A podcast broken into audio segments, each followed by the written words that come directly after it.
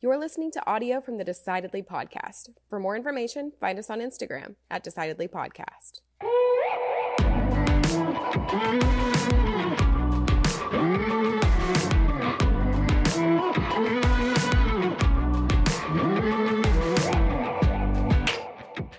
All right, so I went to Stretch Lab this morning, and Stretch Stretch Lab is this like assisted stretching. You know how like you're always telling me I should stretch, and telling me this you know knee over Yes. Shoulders guy or hips over knee guy or whatever it is. Knees over toes. knees over toes. Knee over shoulder. That's, That'd be impressive. you just do handstands. Yeah. So so anyway, so I, I go to this place and it's a it's assisted stretching. So it's it's Lazy Cheat- stretching. it's lazy yoga. yeah. All right, it's lazy yoga.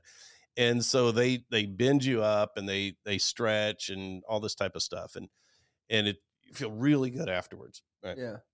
And so I'm talking to this woman who who I've been going to like like once a week. And so she'll do this assisted stretching.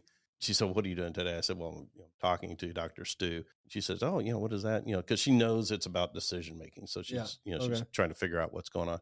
And I mm-hmm. said, "Well, he's you know an OBGYN, and he left the hospital system, and he works with people community based." Yeah. So she was super interested in that. It was uh, when we were planning on having this discussion. I was interested, but I was concerned a little bit that Morgan was pranking us Trying to get us to talk to one of her Well- gurus. because or neither of us know anything about this topic. I've almost never given birth. I've only been a participant in being birthed. that's all, that's my only experience. That's that is it. yeah. So, I've heard of it though. yeah, right. So I've, I've only been a participant. So I know nothing, but what I know about you, and I think what Morgan knows about you, is if the discussion veers into the medical, you you I'm break out. you break into a cold sweat. I'm I'm turning off the camera. I'm getting out of here.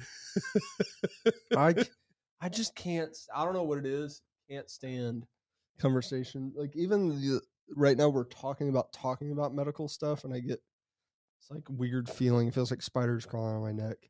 Really, Yep, it just freaks. It just weirds it's you out. just not something I want to think about. Oh, I you you must come by it naturally. I I don't know if I told you this story. So I went and had uh my knee looked at because I apparently tore my meniscus. All right, so there you go. You're Uh, getting yeah, you're getting you're getting freaked already. I I tore my meniscus.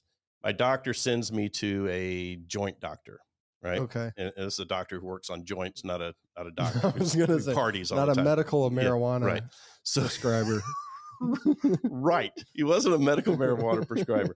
He was a doctor that focuses on knees and elbows and things like that. So I go in and I, I'm talking to this this woman who is she's going to give me a shot in the knee. Yeah. Right, the steroid shot in the knee, which which doesn't hurt as bad as it sounds like it would hurt, but the anticipation of getting a shot in the knee. Horrible. is- yeah. is- yeah. I had that like six months ago. It's awful. Oh, it's it's the build up to it's pretty bad. Yes. so we she starts then showing me x-rays and starts talking to me about Before the shot. yeah Yeah. Um she's showing me the x-ray. She's telling me about uh what they could do with the Mm-mm, surgery. Mm-mm, she's telling mm-mm. me about the meniscus and she's telling and she's going in as a doctor would Yeah, Right, she's- factual. she's giving me all the facts Yeah. right? And i i had to stop her. I said i'm i'm really not feeling well. And i and i had to i had to lay down like guidelines of this conversation. like a little kid Yeah. yeah like and she's like oh sir all right and she like left and got me water and no. other people came in and This checked is before you got the shot. oh yeah yeah.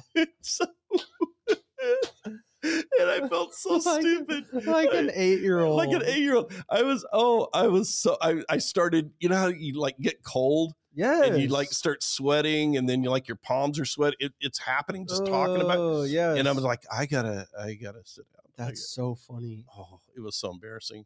That's Yeah. so funny. But you know, they see that all the time. I hope, They, I hope she didn't go home and like, oh, guys, this loser, li- listen to this. this grown man. Yeah, grown ass man. He came in and he got woozy. he had a tummy problem. Oh, it was. He It was, was. he was it- scared. It was. Uh, Oh my yeah. gosh. Yeah, I got a shot of my knee. Like, um, there was nothing actually wrong with it, but I went to one doctor. He goes, "Oh, you tore your ACL," and I go, "Oh my gosh, my life is over." Oh. And then I went to another doctor. He goes, "You didn't tear your ACL. You got arthritis." I go, Oh. "That's worse. That is worse. like, that's so much worse." Oh, you got arthritis? Are you gonna Yeah. have to start like watching Fox News now, and paying attention to mesothelioma ads, I buy gold coins. buy gold coins, Yeah. and uh, buying pillows from the pillow guy? yeah. I I went in. The guy goes, "You got arthritis." So now I have arthritis in my hands and my knees. what the hell? Yeah. Anyway, he goes, "I'm going to give you a shot, and you'll be good to go." And I was like, "Oh no!" Yeah. And I start getting that feeling, and I was just so nervous. And then, of course, it's like, "Oh, hold on, I gotta, I forgot, I gotta do, go do like." A half hour's worth of paperwork. Now, you know, it's like, hey, you're gonna get the shot. This is how long the needle Oh is. Oh, yeah, yeah. The needles are like a foot long. And uh I mean, I'll be back in a little bit at Yeah. some point. And then you're just, uh, oh, when is he coming? Oh no. He came back, he gave me the shot, and as soon as that needle touched my skin, I just went, Okay, I'm gonna lay down now. Yeah. And I just I the whole time I thought I was gonna pass out. Uh, yeah. It was. It was. It was bad. Get that fixed. Yeah. Today's episode is sponsored by our producer, Morgan McKittrick. We talk all about her favorite topic, which is giving birth. And we have one of the leading experts in the world in home birth on the podcast. Dr. Stuart Fishbein uh, was board certified in 1989, became a fellow of the American College of Obstetrics, Obstetrics, Obstetricians, Sounds right. something like that. Whatever the study of that, whatever obstetricians do, and gynecology in 1990. You're just nervous talking about the whole topic, aren't you? I just don't. I mean, anything medical, you throw in women into it. Oh, geez, it's game over. Um, but Dr. Stu's been a practicing obstetrician in Southern California since he completed his residency in 1986. He decided to leave the hospital system entirely. Now practices community-based birthing and works directly with home birthing. He's an outspoken advocate of informed decision making, the midwifery model of care human rights in childbirth. He received the 2016 Most Audacious Award from the HRIC and the Association for Holistic and Newborn Health. He is the host of the Birthing Instinct podcast. We talk about independence from institutions as a method of making less biased decisions, coercion as an unethical decision making technique, not relying on policies or assuming rules to make decisions for you, informed dissent, and shared decision making. I learned so, so, so, so much from this podcast, and I oddly feel like I have a, a interest in home birthing now. uh, don't know how I'm going to apply that in my life, but uh, I was fascinated. I know that you're going to be fascinated too. I'm Sanger Smith with my dad, Sean Smith. As always, this is Decidedly.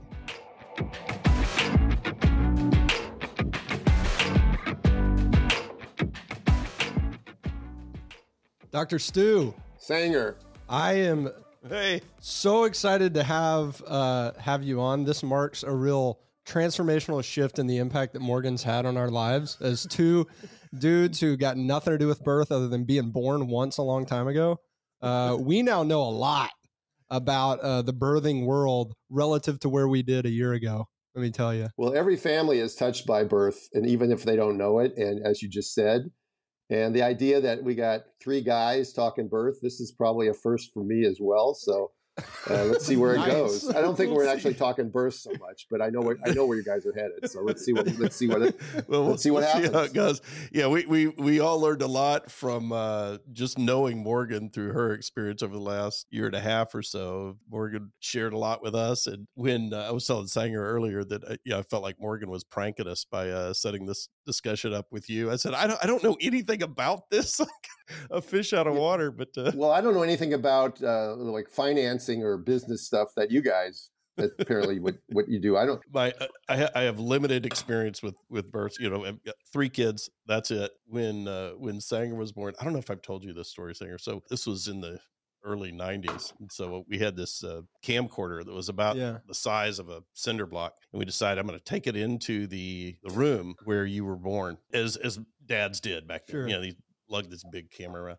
So I set this camera on the shelf to, you know, to capture the beautiful moment. And somewhere along the line, one of the attending nurses or somebody moved this camera and moved it and we we couldn't show that video to anybody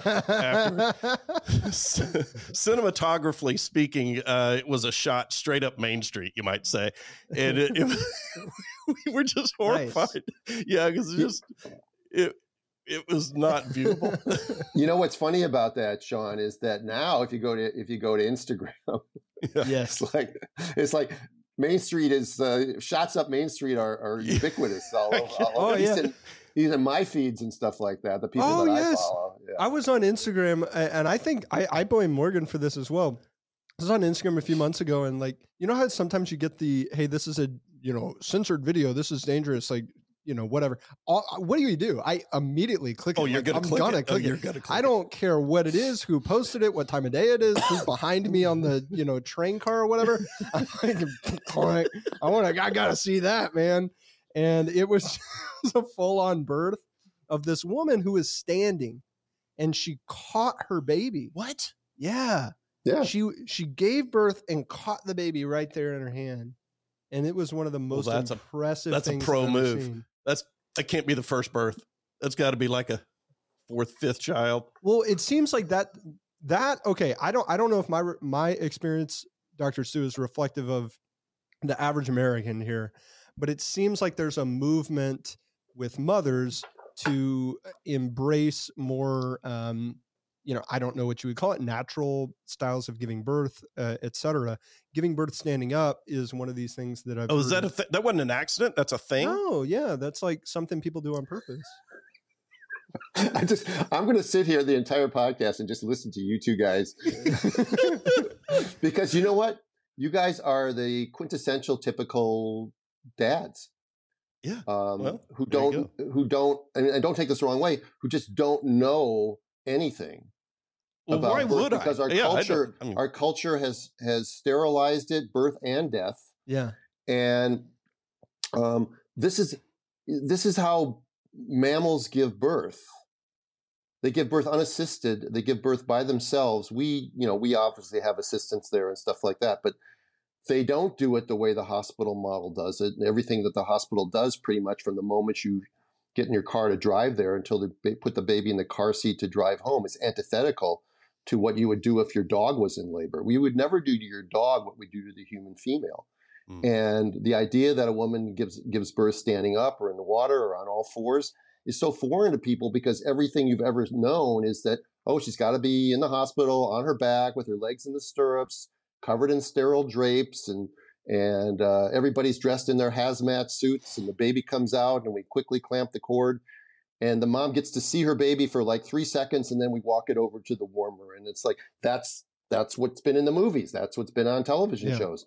That is absolutely uh, outrageously abnormal, and that's not the way it should be. Um, and and you're right, there is an awakening that we have been gaslit by the medical profession for at least 100 years, if not longer. And I think that the last couple years have started to uh, highlight that for people. They've seen because of the lockdowns and because of all the, the stupidity that they've seen um, and things that are coming out now. Uh, the trust in medicine has never been at, at a lower point uh, that I can think of in my lifetime. And I'm Probably right. 66 years old. I've been practicing medicine for 40. I'm in my 41st year, and it's it's at an all-time low because Yeah. people are dissociated from of re- reality. They're just they're just lost. Um, there is this sort of uh, mass formation that that that women's bodies need medical assistance in order to work. And without that, we as a species would would rapidly become extinct, and that isn't actually the case at all. Well, you know Um, that that's interesting that you bring that up, and, and that sort of brings brings me to the point I wanted to talk to you about. You know, when we look at having people on the podcast to that are either decision making experts or people who have made interesting decisions or have to make decisions for a living. Uh, you, you, certainly fall in that category of having to make decisions. And you made a really interesting decision in moving, you know, spending your whole career training to become part of the the hospital system, the system you you just described, and then making a decision to depart from that. Uh, tell me tell me a little bit about the background of sort of where you started from in in that medical work and what caused you to sort of move to uh, you know a, a different way of doing things. Okay, well, I'm going to start at the very beginning and tell you that you know when I was born, my mother got twilight sleep and I was pulled out with forceps. And that was considered the norm. And obstetrics to me was not something I ever had any interest in whatsoever, but I was always a curious kid. I was always that annoying kid that when parents said something, they'd say, you know, you'd say why. Yeah. Maybe, maybe Sanger, you were like that with your Relatable. dad. I, I don't know. And then maybe Sean, you you got so exasperated with Sanger that you'd say what my parents would say to me sometime because I said so. And because I said so doesn't sit well with me. It hasn't ever since.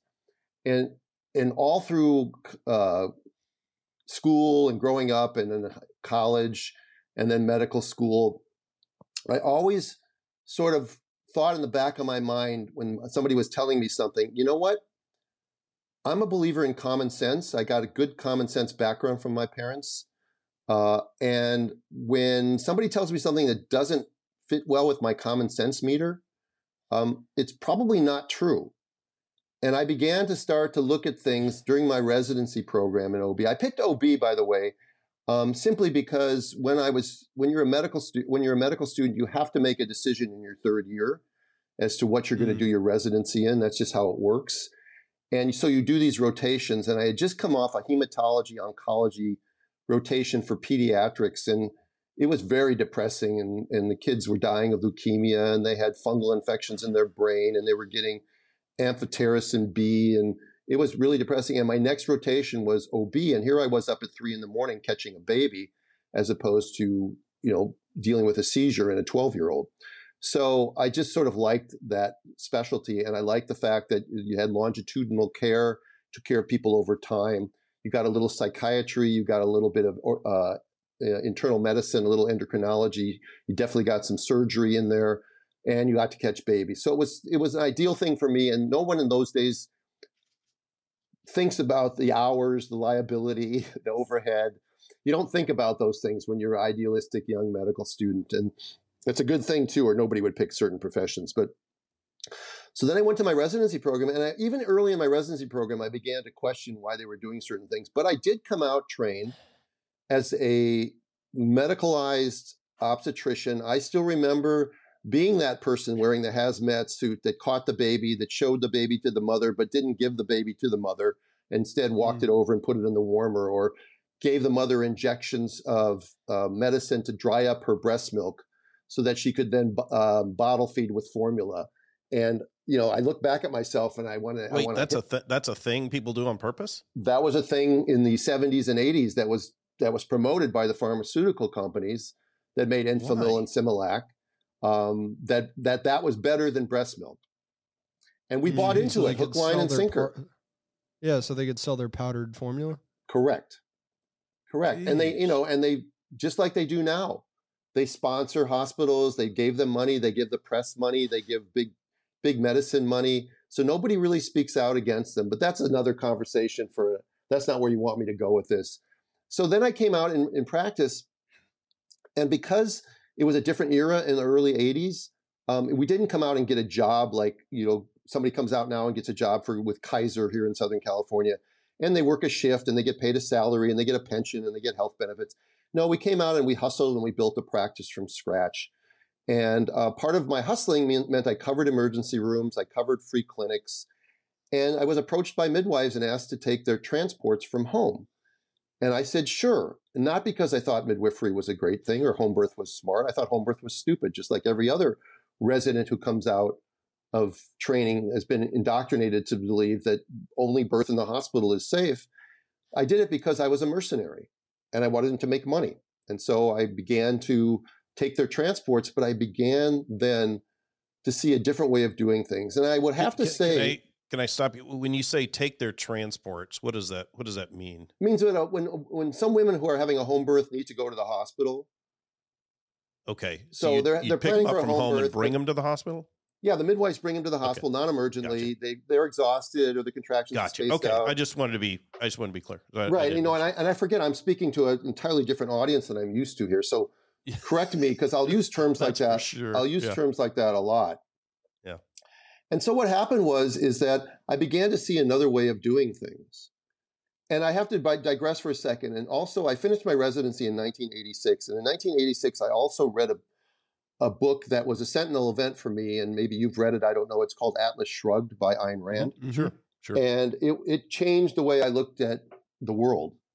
Um, you know, I was a traditional Minnesota Democrat. You know, I didn't vote for Ronald Reagan either time.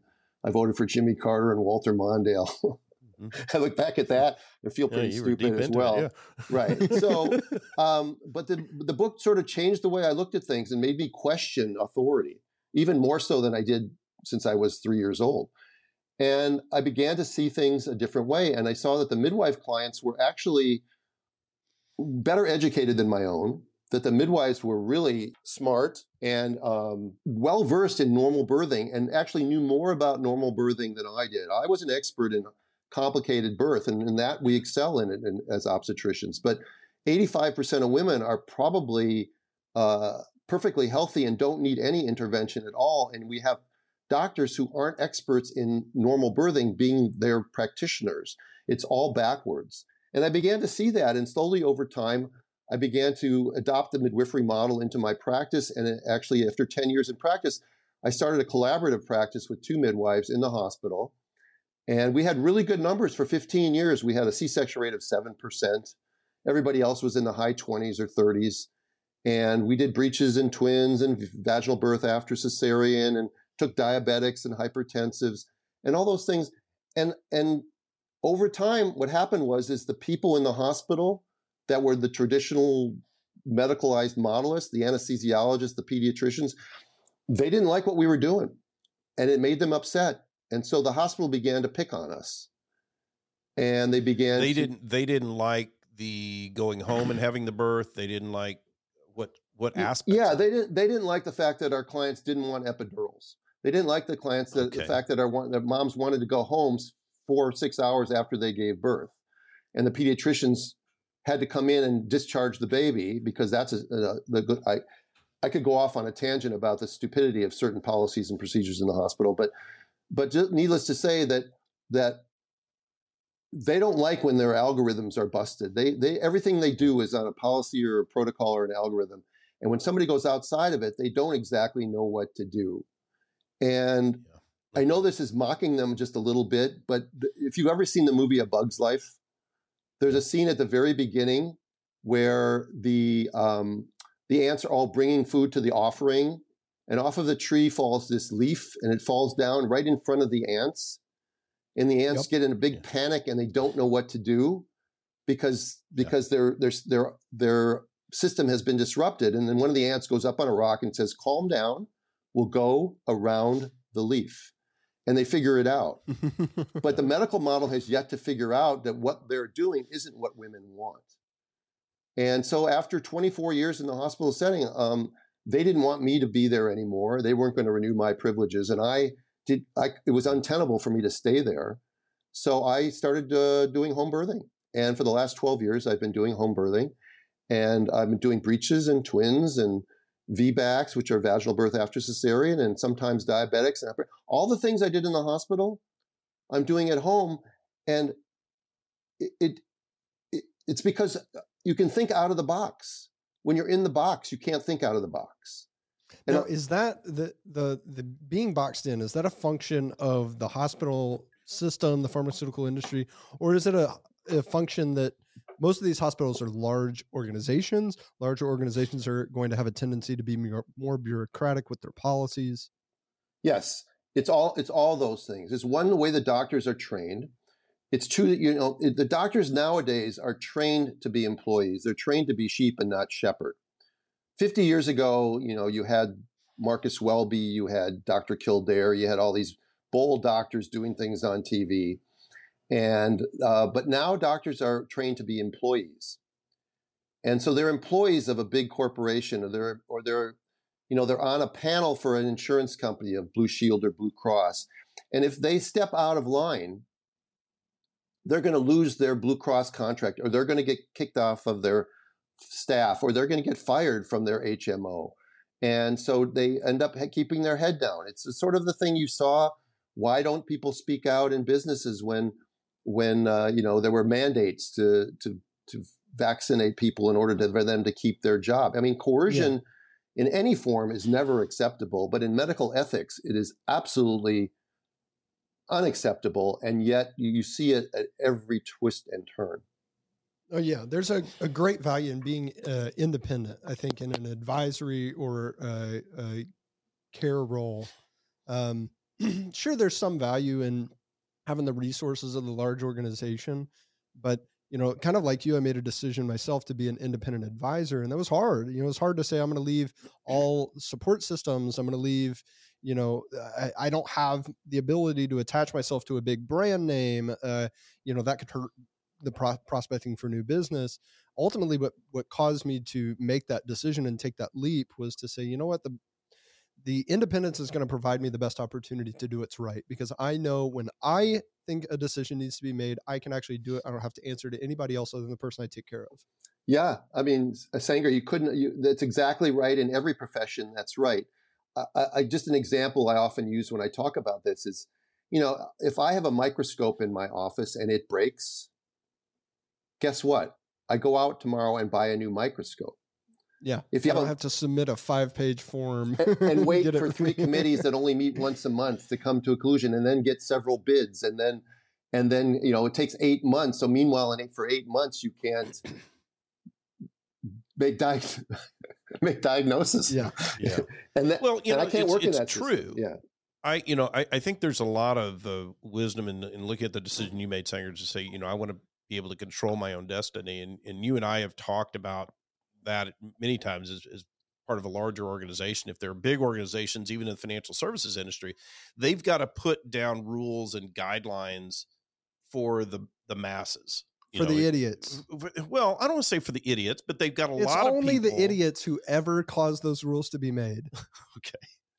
If you had a if you had a hospital full of angels, okay, there's not going to be very many rules. You'd have to have smart angels too, right? Okay. So if you had a hospital full of competent, benevolent people, yes, and nobody was dumb, nobody was greedy, nobody was immoral, nobody was vengeful, nobody was envious, nobody was prideful. If you had a hospital, a bank, a school, whatever, a government full of people like that, you wouldn't have to have those rules. We wouldn't have to have laws. No, no, you wouldn't. But the reality of it is that that you, you don't have that ideal situation. And yeah, so, so there are there, so here here's my question. When you look at many of those rules, whether they're compliance rules, uh, policy and procedure rules, they are there ultimately for risk mitigation. Now they're there, you know, I think we can all agree they're they're there primarily not to protect the patient; they're there to protect the institution, right?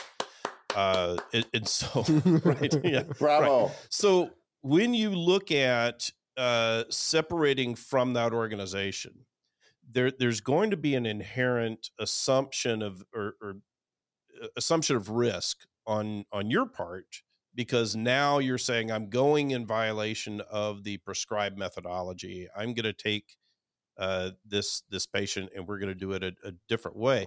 Isn't there a a an increased level of risk that you're assuming doing that and how did that factor into your decision making that sort of risk there had to be some risk mitigation thought process that you went through are you asking me yeah, yeah. Uh, okay. no, well, well, both of you, but yeah, I'll, I'll, talk to Sanger offline. Okay. Well, you know, this, this is first of all, that was brilliantly said. I, I really want to have a beer with both you guys later. But when you look at these policies that are put in place, and you say, is it risky to be outside of those policies? And I would say it's the opposite.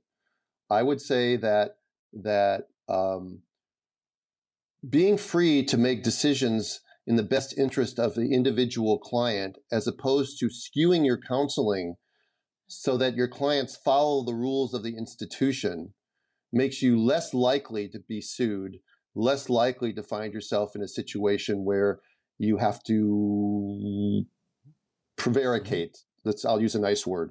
Okay. Um, it, you, you, it, it frees it frees you up to be honest and to individualize. And when you work within a system that is where the rules are, as you, as you said, are made by the risk management department, these are people that come in and work nine to five and never are in the in the uh, hospital at two o'clock in the morning when a decision has to be yeah. made and certain um, things are supposedly have to be done. And if they don't get done, they come in at nine the next morning and then yell at you for not doing them. Um, it's very hard for me to respect these people. I wouldn't necessarily call them stupid uh, or idiots, um, Sanger, but but I would tell you that they're not smart though, Sean, because um, there's there's no correlation between academic credentials and wisdom, and and the, yeah. and the people that run my profession are very highly trained, and they're very unwise. They they they don't know anything but what they what but what they know, and they don't care to seek out any information outside of what they know because it makes them uncomfortable. There's a cognitive dissonance there. All right. I mean, talk about a term that's bandied around all the time, which is standard of care. Right? What's the standard of care? Well, first of all, who decides what the standard of care is?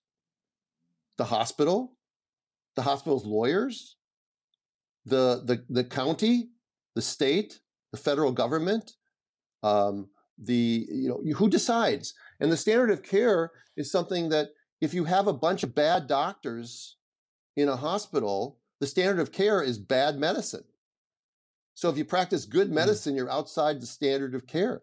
If you practice what is um, that there's what the, I don't like to use the term evidence based because evidence can be good or bad. Um, but when you practice things that are scientific, that are like breech birth is one my big thing. Um, it's very supported in the literature, and yet it's vilified because it's not the standard of care. So, so many things are being done in the standard of care. And then once you have that, nobody stops to ask why. It gets back to my original point where, you know, why does a woman coming in have to go pee in a cup? Why does she have to change into a hospital gown? Why can't she wear her jammies? She's not sick. Why does she have to sign all these forms? And why does she have to have blood drawn? And why does she have to be on her back and wear these belts? And if I ask these questions of a nurse or something like that, who works in that system and has done it for 30 years, they wouldn't have an answer for me because they would look at me like I'm from Mars. But ultimately, yeah. it's what the it, it, we need to reassess how we do things in medicine by what is best for the woman. You said it. So I think one of you guys said it's what's best for the system, not the woman, and that is I, I applauded that because that's exactly what the system is. It's not what's best for the woman. Nothing of those things I said from the moment that you get to the hospital and they do all these things to you is for the benefit of the woman. Yeah.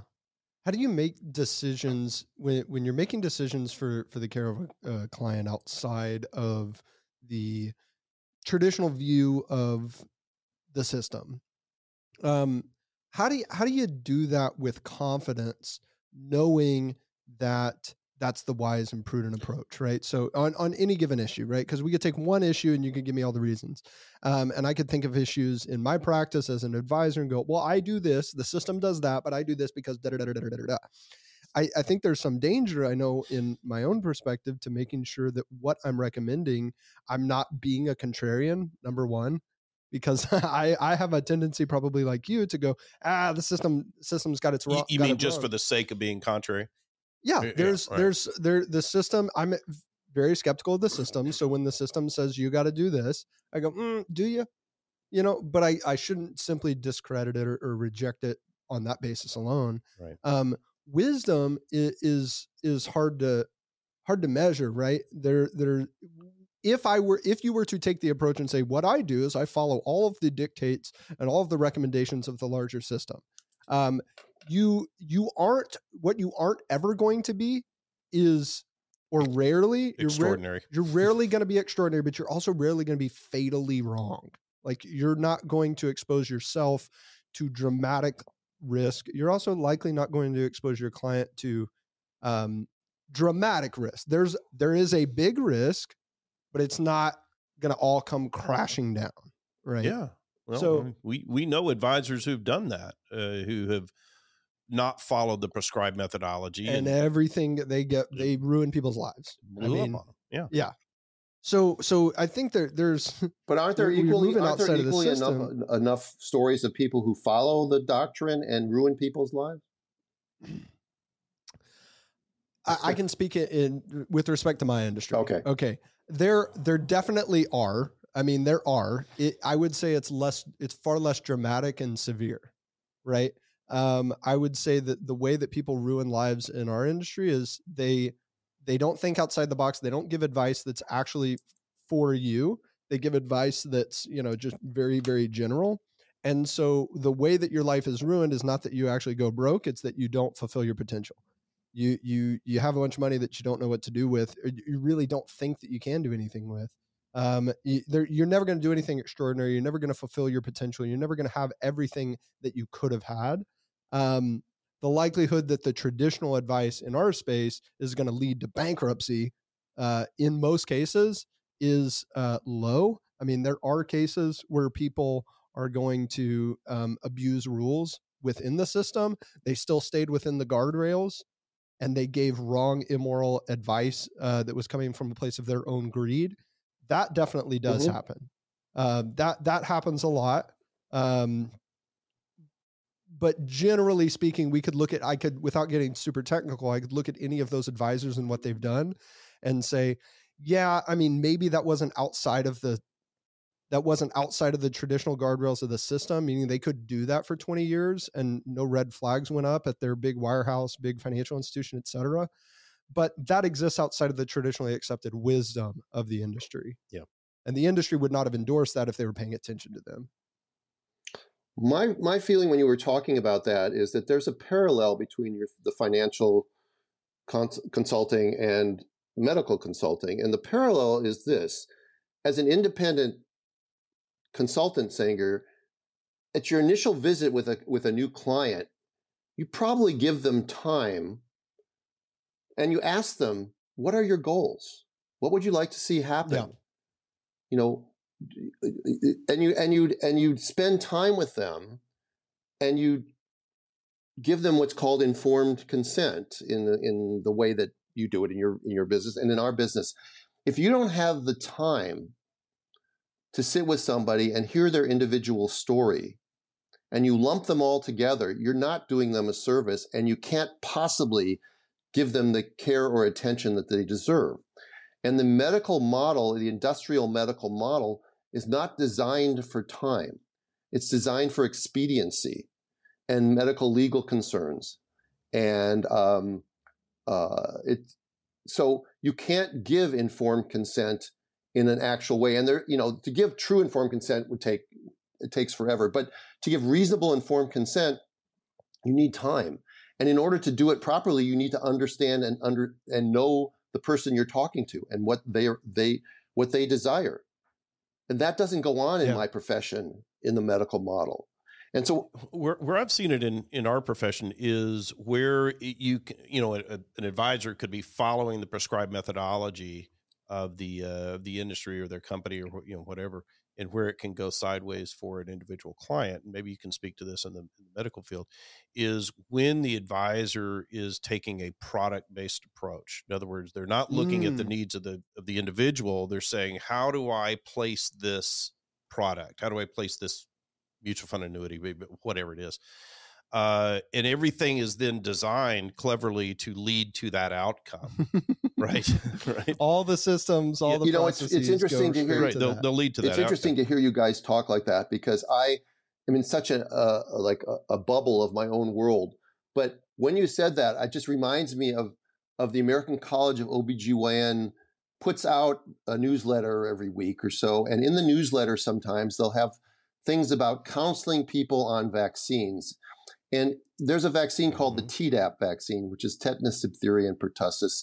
It's recommended by ACOG to give to all women at 28 weeks pregnant, even though um, it's never been tested in pregnant women. And they came What? and they came Hold and they on. came out. Well, the same thing with the COVID vaccine, but we won't even go there.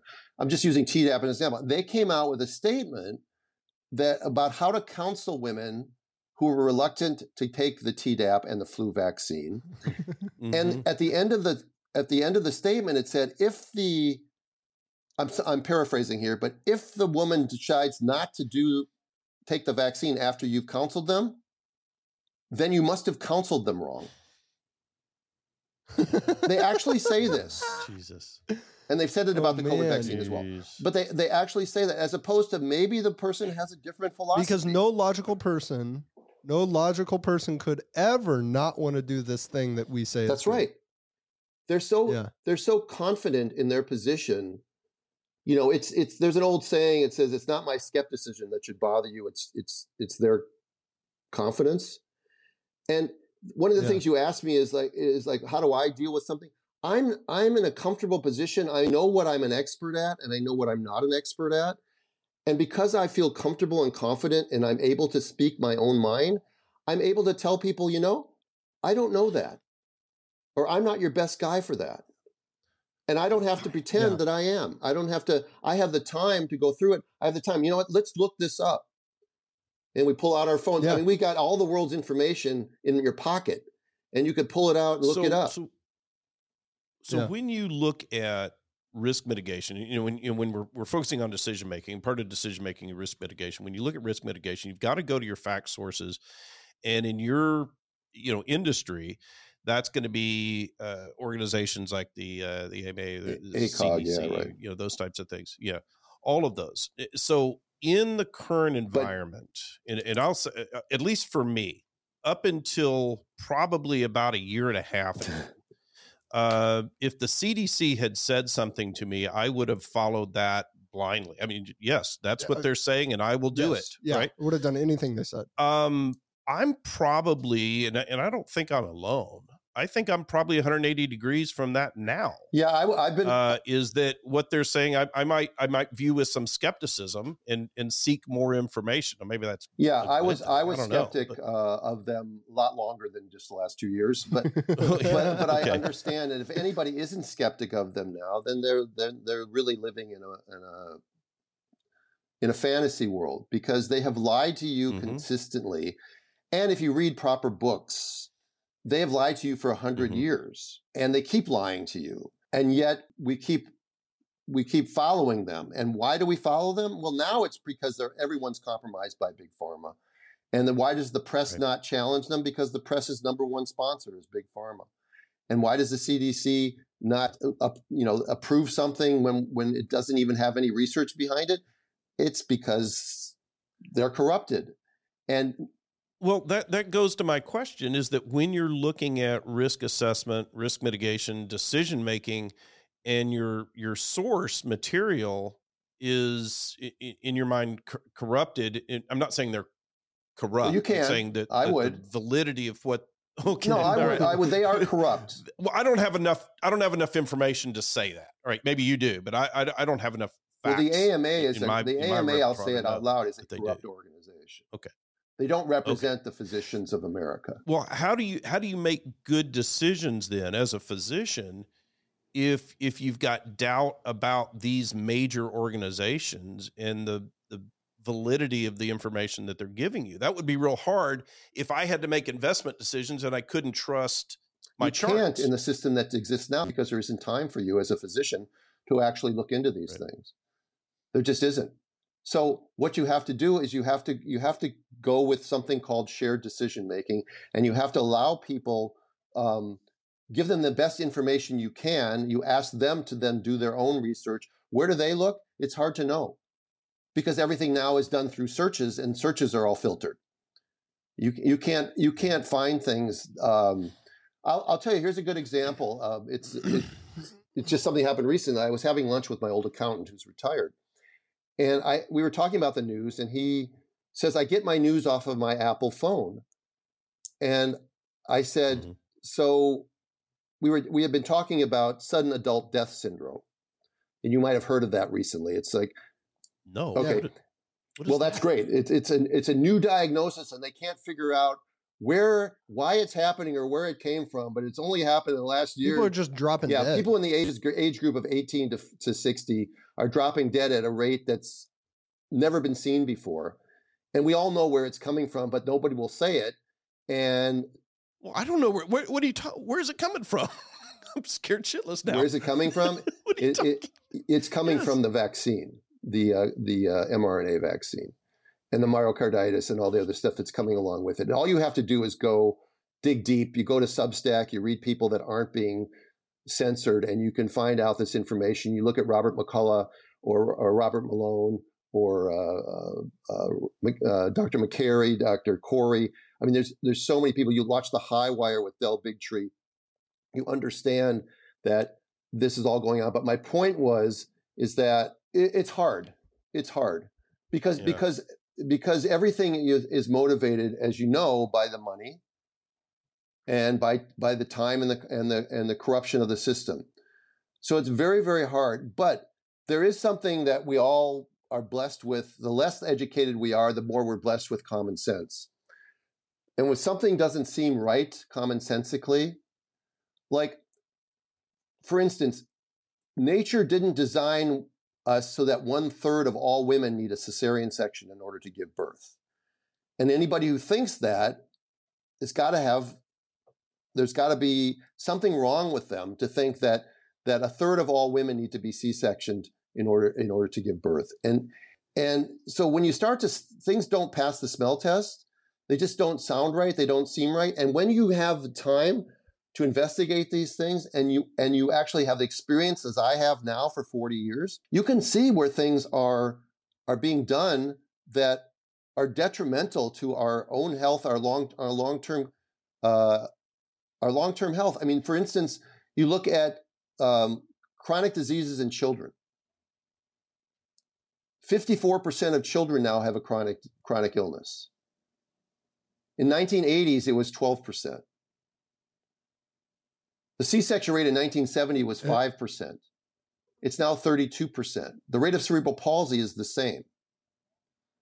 So when you start to see that these medical models are doing all these interventions and all these things, and the outcomes aren't better, and if anything, they might be slightly worse or a lot worse, then you have to stop and you have to, the system has to be broken down. And each individual person needs to do what's best for them. Some people, the doctor telling them what to do and them scheduling a cesarean is a godsend. I just want to be told what to do. I, I don't want to have to think about it.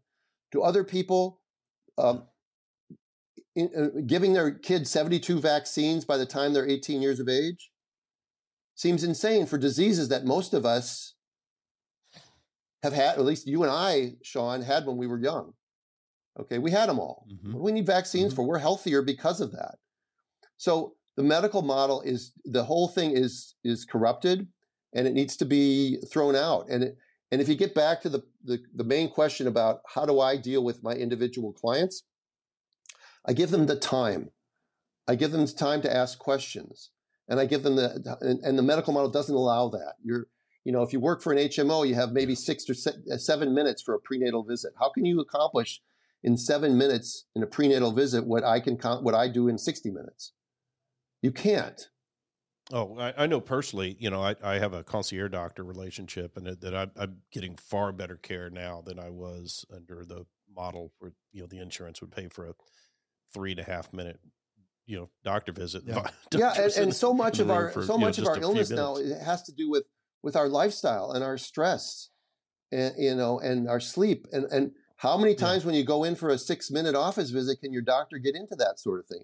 He can't. So here's a prescription for uh for an SSRI. You'll feel better. Just take this. So, so I have a question on you. You mentioned the term shared decision making, and and so I can't think of a an industry, particularly the the subset of the industry you're in, uh, uh you know, the, the OBGYN work that is more high and low on the emotional scale. I mean, you you, you see the highest of highs of birth, you you see the the worst of it too.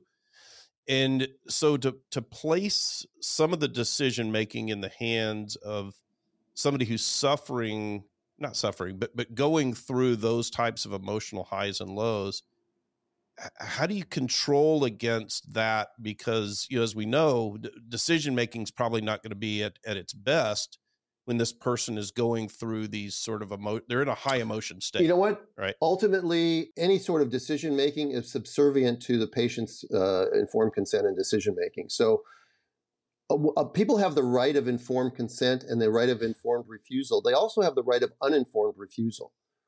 If somebody says no, it means no. And in my profession, Yeah. if you think that you need to do something to save the life of a mother or the baby, and the woman says no, then the answer is no. All right.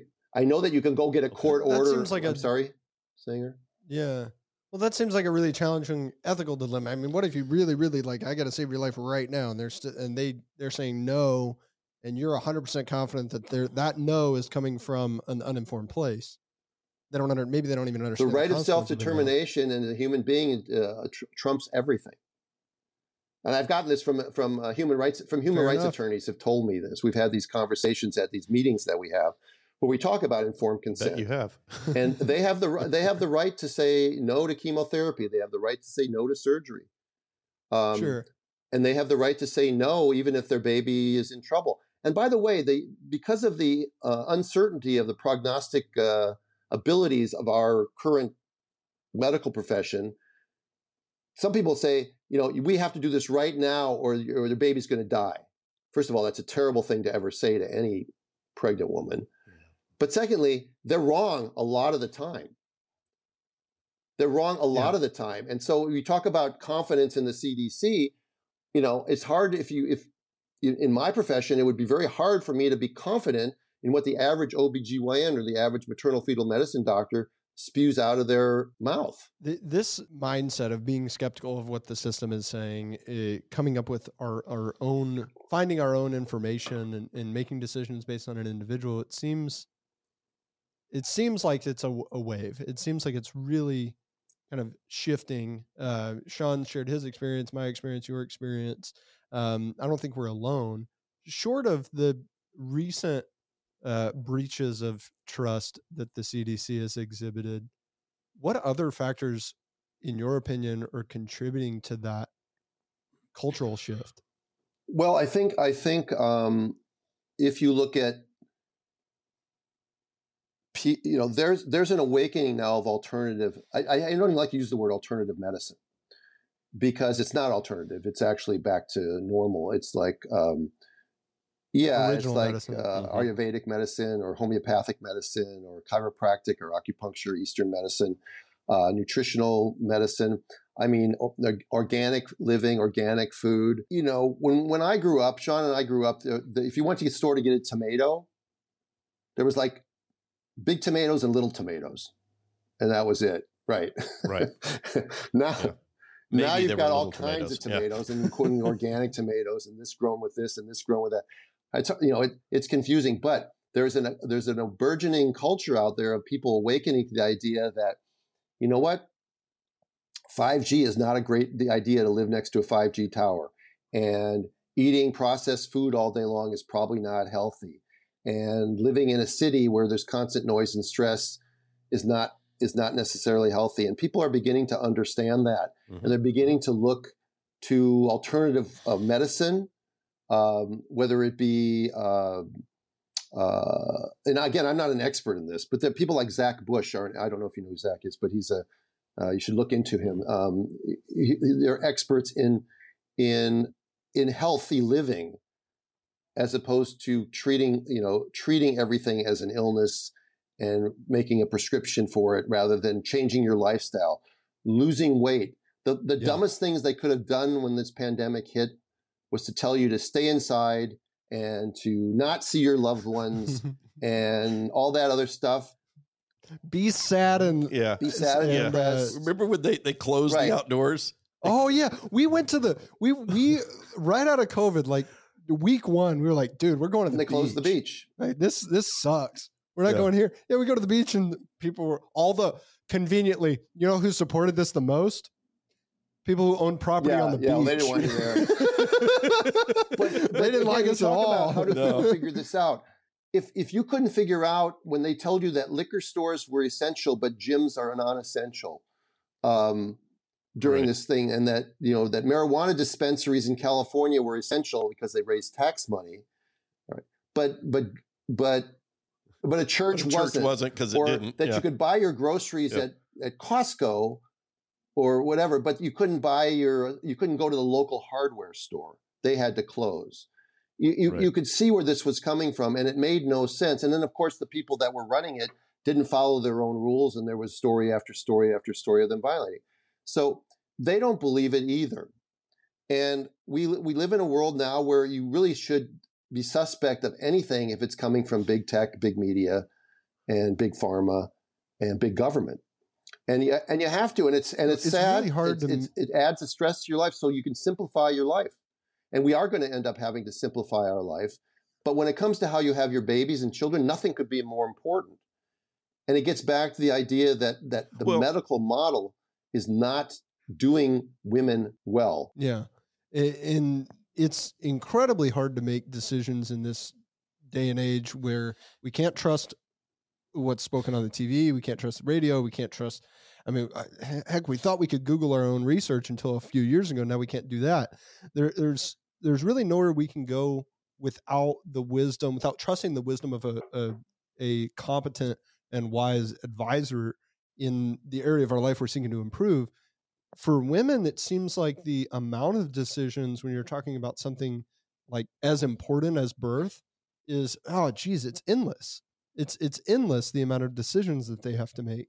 So what is the what is maybe the most significant decision that women are making with respect to creating a healthy the best thing that the women can do um, first of all is is stay off of social media find your own tribe of like-minded people but i would say that every pregnant woman barring a few tiny percentile who have really significant medical issues should at least at some time during their pregnancy probably early on consult with a midwife start with your care with a midwife because the midwifery model treats pregnancy as a normal function of your body and isn't fear-based and isn't going to drive you uh, at your first visit to tell you, well, you're over 35 or your husband's six foot two and you're only four foot 11. And so your, your hips are too small. And, and, and they're not going to, they're not going to start planting these seeds of doubt in you. They're going to support you. They're going to nurture you. They're going to have hour long prenatal visits where they can talk about keeping healthy and nutrition and sleep and stress reduction. How's your relationship and how's your lovemaking and how's, and how are these things going? Whereas the medical doctor essentially doesn't want to ask you these questions because they don't have time to deal with it if it they don't have they can't sit there and commit to to that you know two hours to have an initial bring a midwife into Yeah. your world. That- that is that would be the best advice because midwives should be taking care of pregnant women and doctors should deal with the problems that occur. Yeah. That that advice reminds me let me see if we have it. Uh, i was going to say while you're looking for that the, the doc, doctors um, are not going to like what i just said because it's a you know they have a monopoly on the business. And what's really Sure. crazy is that is that when when state legislatures make decisions about midwives who do they go to for for information they go to academic physicians at the basic Yeah. at the universities in their state and these guys know nothing about midwifery or what midwives do yeah I- am I wrong, or did the state of California just recently, like, or, or did they restrict how midwives can interact with with women? Are there restrictions that the government is? putting yeah on in that? 2014 they they passed a law that said midwives can't do certain things like before 37 weeks or after 42 weeks or breeches or twins. They they the in order to have autonomy from uh, physician supervision the midwives made a deal with the devil. And because before it said that they had to have a midwife supervisor to, in order to practice. And of course i mean excuse me a doctor supervisor in order to practice. And if they couldn't find a doctor supervisor because what doctor is going to want to supervise midwives other than people like Right. me? Um, there's no percentage in it for them and so and it's direct competition to them and so and they were told by their partners and their associations not to do it. So Right. it, it, the, the, all the laws are stupid. There are laws and there are states that have laws that say that a woman can have a home birth if she wants it but if she hires somebody who's qualified to be there that person is guilty of a felony. Whoa.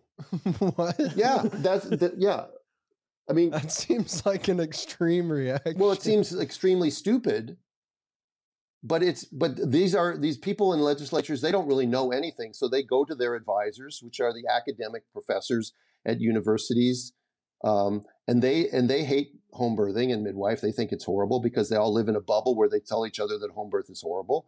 And occasionally they may see a bad outcome at home birth without while they're ignoring all the potential bad outcomes they have at their um, in their own institution. I mean, newborn Yeah. intensive care units, guys, are not filled with babies who had bad outcomes at home. there's got to be um is there a self-regulatory body of this type of care is i mean i i I can understand the point of view if we were to to give them the most benevolent benevolent motive and say well the government you know they didn't they didn't do this because they're stupid and evil and corrupt and uh, and you know receiving money from big pharma they did it because they genuinely care about people. I know that's a leap to assume that our government cares about us but if we did we would we would say that well they're they're resistant to this because you know sanger smith who doesn't know anything about birth could you know charm some people into paying them a lot of money to help them through this process with no credentials no education and no wisdom at all and that could put people in a dangerous spot. Um, Yeah, I'm not saying that you should have a a, a country without some rules and guidelines, but the problem is, is in, in a free country as America used to be, we're free to make mistakes. We're free to do- exercise our rights, and we're not always going to make the right decision. You were, ra- you know, Sean raised you, Sanger, and at some point he let you go, and he he's not still at this point telling you. I hope not. Still telling you everything that you should and should not be doing. Um, you, you, you, we somehow have become a nanny state where we don't want people to make their own decisions. And you know what? That's not the world that I want to live in. And that's not the world we should Yeah. want our children to grow up in. Uh, Yeah. And we're stuck with it. We're, we're, and, and we don't have to. And there, you're, you're going to see a counterculture. You're going to see um, alternatives popping up. There'll be alternative communities popping up uh, where people go to free areas or free states or whatever they can do, and they'll they'll they'll withdraw from the current system because the current system has failed them, and it certainly I think failed you're birth. Seeing that, you're, you're definitely seeing seeing that happen right now. I mean, the the multitude of decisions that women have to make uh, in this this stage of their life, um, it's really challenging. We we had um, a guest on a while back, Dr. Emily Oster. Uh, she wrote book called Expecting Better, and it was just all it. I mean, I don't know personally. I've I obviously didn't use it to uh, facilitate any births, but it was an incredible resource yeah, it where she approached all of these difficult questions with a, an objective uh, point of view. So, hey, this is what the data is. I'm not telling you what to do. Uh, and she didn't tell anyone. She didn't. Her book's not telling anyone what to do at any Right. point. She says, "Oh, you want to, you know, Here's the data, though. you want to give Yeah. birth at home? Here's all the info you need. Uh, you want to, uh, you know, should should you breastfeed or not? Uh, well, here's the info. You know, yeah, I mean, there's uh, you're there, not going to hell if you do there are wrong. tons of websites and there are tons of resources that are really good out there. The problem, of course, as you said earlier, is how do you know which ones are are, are good and which ones Yeah. are are are uh, are not? Which ones are are false or BS or whatever you want to call it? You, you don't. But again, that's where your common sense meter and and that's where you um, you know you individualize your care. Some people want to be told they they they sort of enjoy. I don't mean they enjoy living in fear, but they they just want someone to tell them what to do. And Yeah, some people do, and Right. that's they. I those people as a as an advisor that was took me a while to recognize because that's not what I want. You know, I don't want to be told what to do.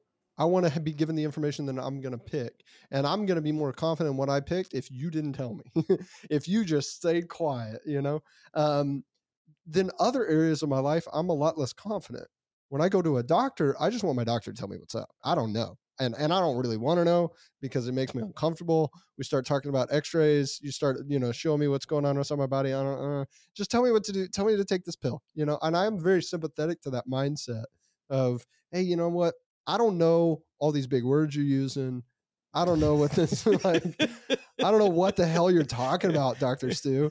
Just tell me what to do. Well, And, and and if people were, I think if people were more honest with what they were seeking, uh, honest with themselves, and honest with their care providers or their advisors, and said, "Okay, look, I really just want you to say what's up."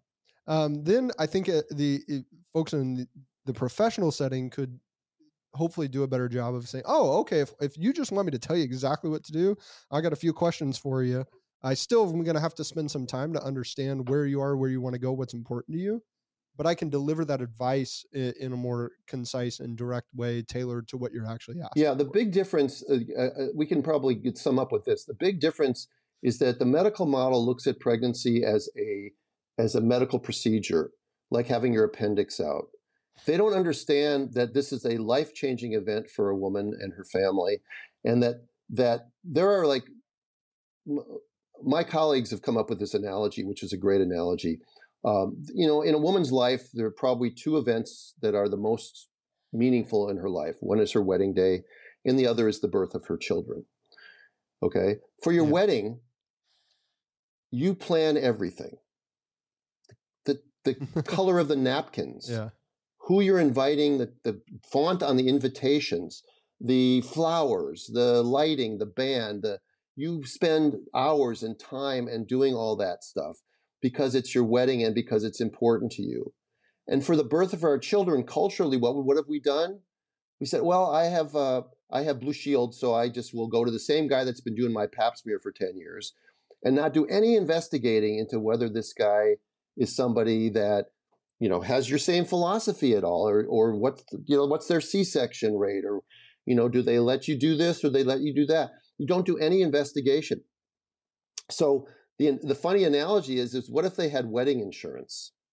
And what if you paid into a, a mm. fee and then when your wedding came, your wedding was covered, but but they decided who you were going to invite to your wedding and what kind of food you could have and uh, what the dress would look like. No one would do that. No one would ever abdicate the, those choices for their wedding to an insurance company or a third party. And yet that's what we do with pregnancy as opposed to having your appendix out or treating a broken leg. All right. Pregnancy is a different medical, it's not a medical event. It's treated in a hospital, which is the only thing you go to the hospital for that's wellness. I mean, everything else you go to a hospital for is illness, but not not having a baby. Having a baby is a normal function of a woman's body, like breathing or digestion. You don't really have to think about when growing a baby or even going into labor. These things happen whether you think about them or not. As a matter of fact, when you think about them, you actually mm. mess them up.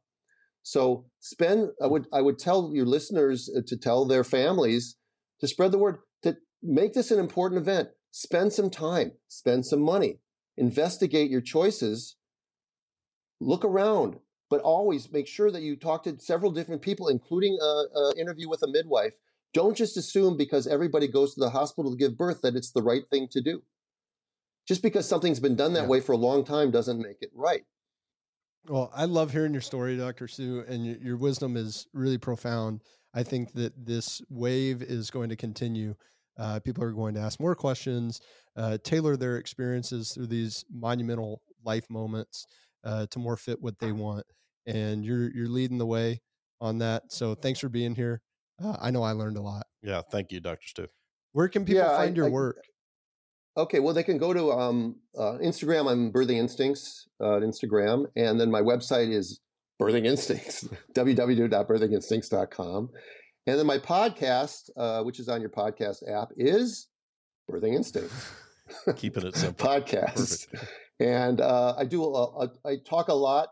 You know, the problem is in an hour's time, guys, covering all yeah. these different topics, you only can touch on a little little things and i you know and i tried to it's really hard for me to stay even on topic because i know that your audience is really listening to, to you know to, they wanted to know like decision making and things like that and it's there's so much background that you have to have in order to get to the point yeah. but it is hard to find the information but you can if you work hard at it so just like it was your wedding you wouldn't pick the first florist you might investigate three or four investigate three or four OBs and a midwife and put some work into it.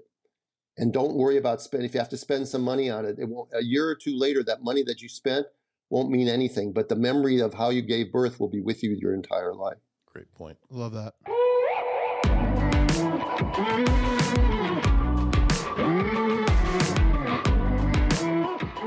My takeaway from our discussion with Dr. Stu was not one that I expect. And where it led me was really around looking at wading into data analysis with a with a bit of skepticism and ultimately giving yourself the freedom to make your own decisions. And, and even though there may be influences coming from certain sources, to make sure you're making the right decision, your own decision for you. That was that was my takeaway.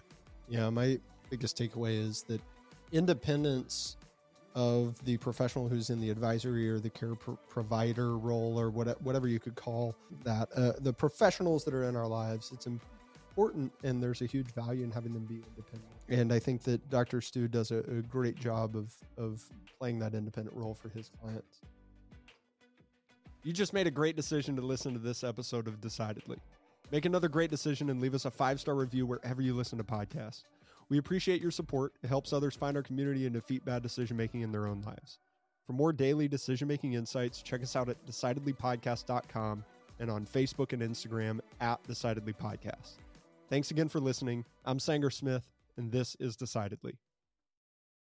Insights, advice, and comments provided by Sean Smith, Sanger Smith, and speakers identified as part of the Decidedly podcast should not be considered recommendations. Speakers not identified as members of Decidedly are expressing their opinion, and their statements should not be construed as reflecting the views of the Decidedly team. This podcast is produced solely for informational purposes, not personalized advice.